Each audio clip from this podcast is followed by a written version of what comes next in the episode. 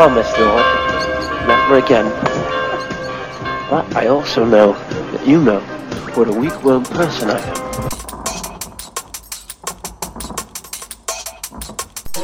Regret this, Lord. I'm a wonderful person.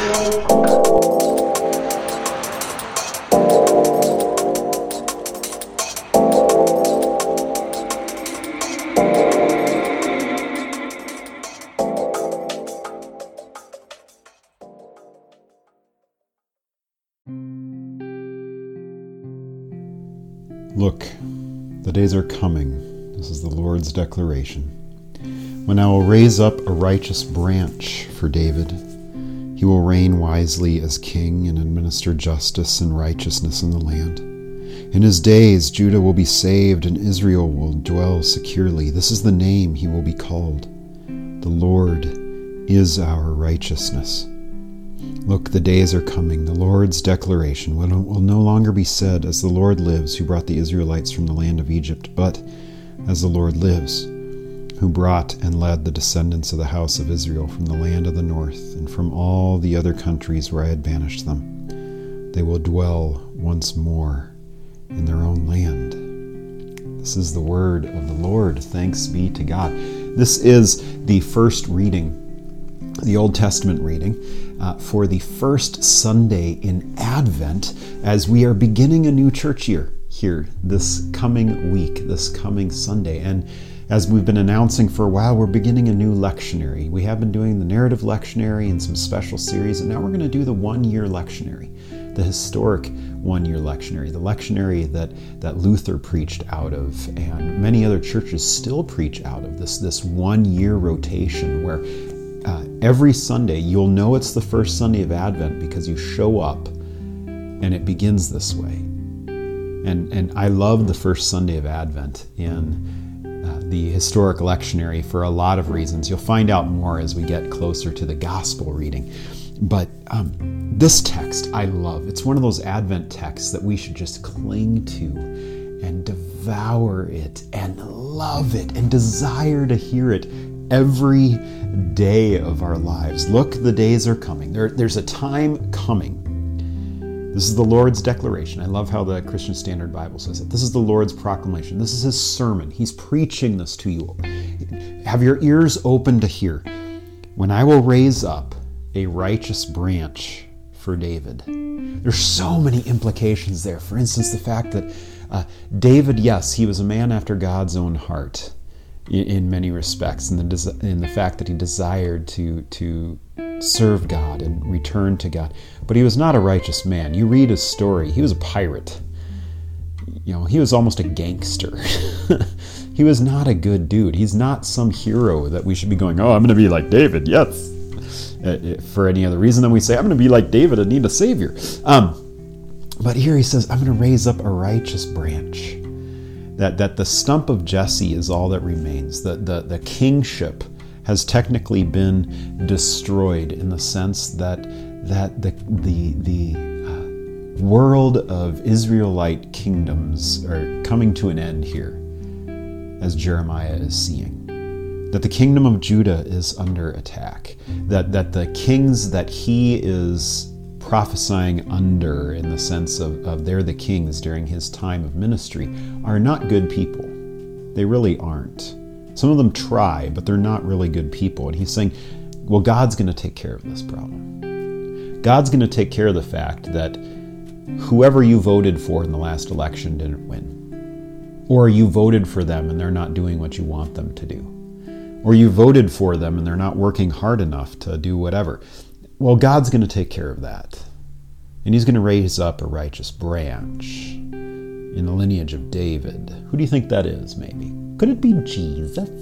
Yes, that's who we're alluding to here. He will reign wisely as king, which is different than these other kings, and administer justice and righteousness in the land which is different than all these other kings. How many of you get frustrated with your politicians because they're not administering justice or righteousness in the way that you think?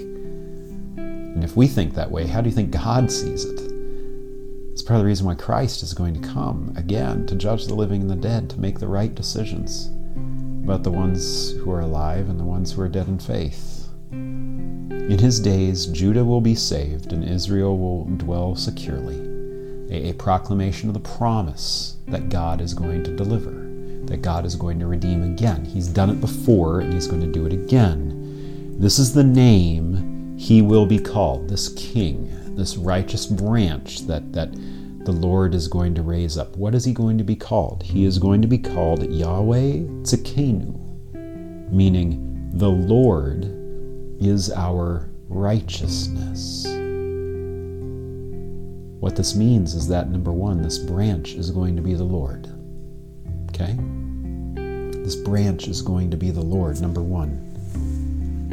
Number two, he's going to be this righteous branch. He's going to embody righteousness. That's all he's going to be is righteousness. And whose righteousness is he going to be? Ours. That you have no righteousness, but he's going to come and he's going to be your righteousness. He's going to be your enoughness. He's going to be your justification. He's going to be your goodness. He's going to be your forgiveness. He's going to do all these things.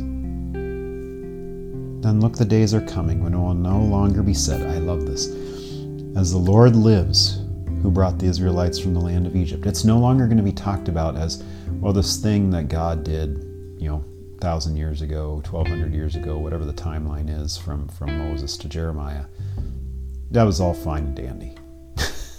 and he says, but no, something else is going to change. As the Lord lives, who brought and led the descendants of the house of Israel from the land of the north and from all the other countries where I had banished them that it's going to be this impactful thing of God doing something for this coming generation. And that is how Christ comes to you, church. He doesn't wait for you to, to sit around and, and, and think or hope or, or pray that, that, that, that maybe Jesus might be for you. No, what he's saying is that he's going to be for you. That he is going to come and redeem you. He's going to capture you. He's going to make you his own. That is what he's going to do. That is his work. That is his righteousness at play. And that is what we see in Christ. And that is what we see in this Advent. That's what we wait for. We wait for the Lord to return.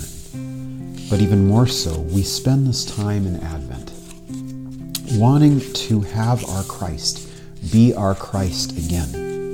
This, this time as we prepare for the coming of the little child born in Bethlehem is not this time to, to, to uh, uh, just have you know all sorts of Santa Claus stuff and everything else. No, it's quite literally this time of anticipation in which this work that, that is being prophesied about in Jeremiah is coming to fruition again, just as it did 2,000 years ago. Now it's coming to fruition again for you that you might be reminded that this is what Christ has done. This is Christ coming for you. This is Christ being raised up as this righteous branch, being born into the world, taking on human flesh, that he might die, taking on your sins and burying them in the grave and rising to new life, that he might forgive you always and grant you life in his name. So may that be so for you during this Advent time as we are heading into it and, and may uh, the anticipation of the Christ child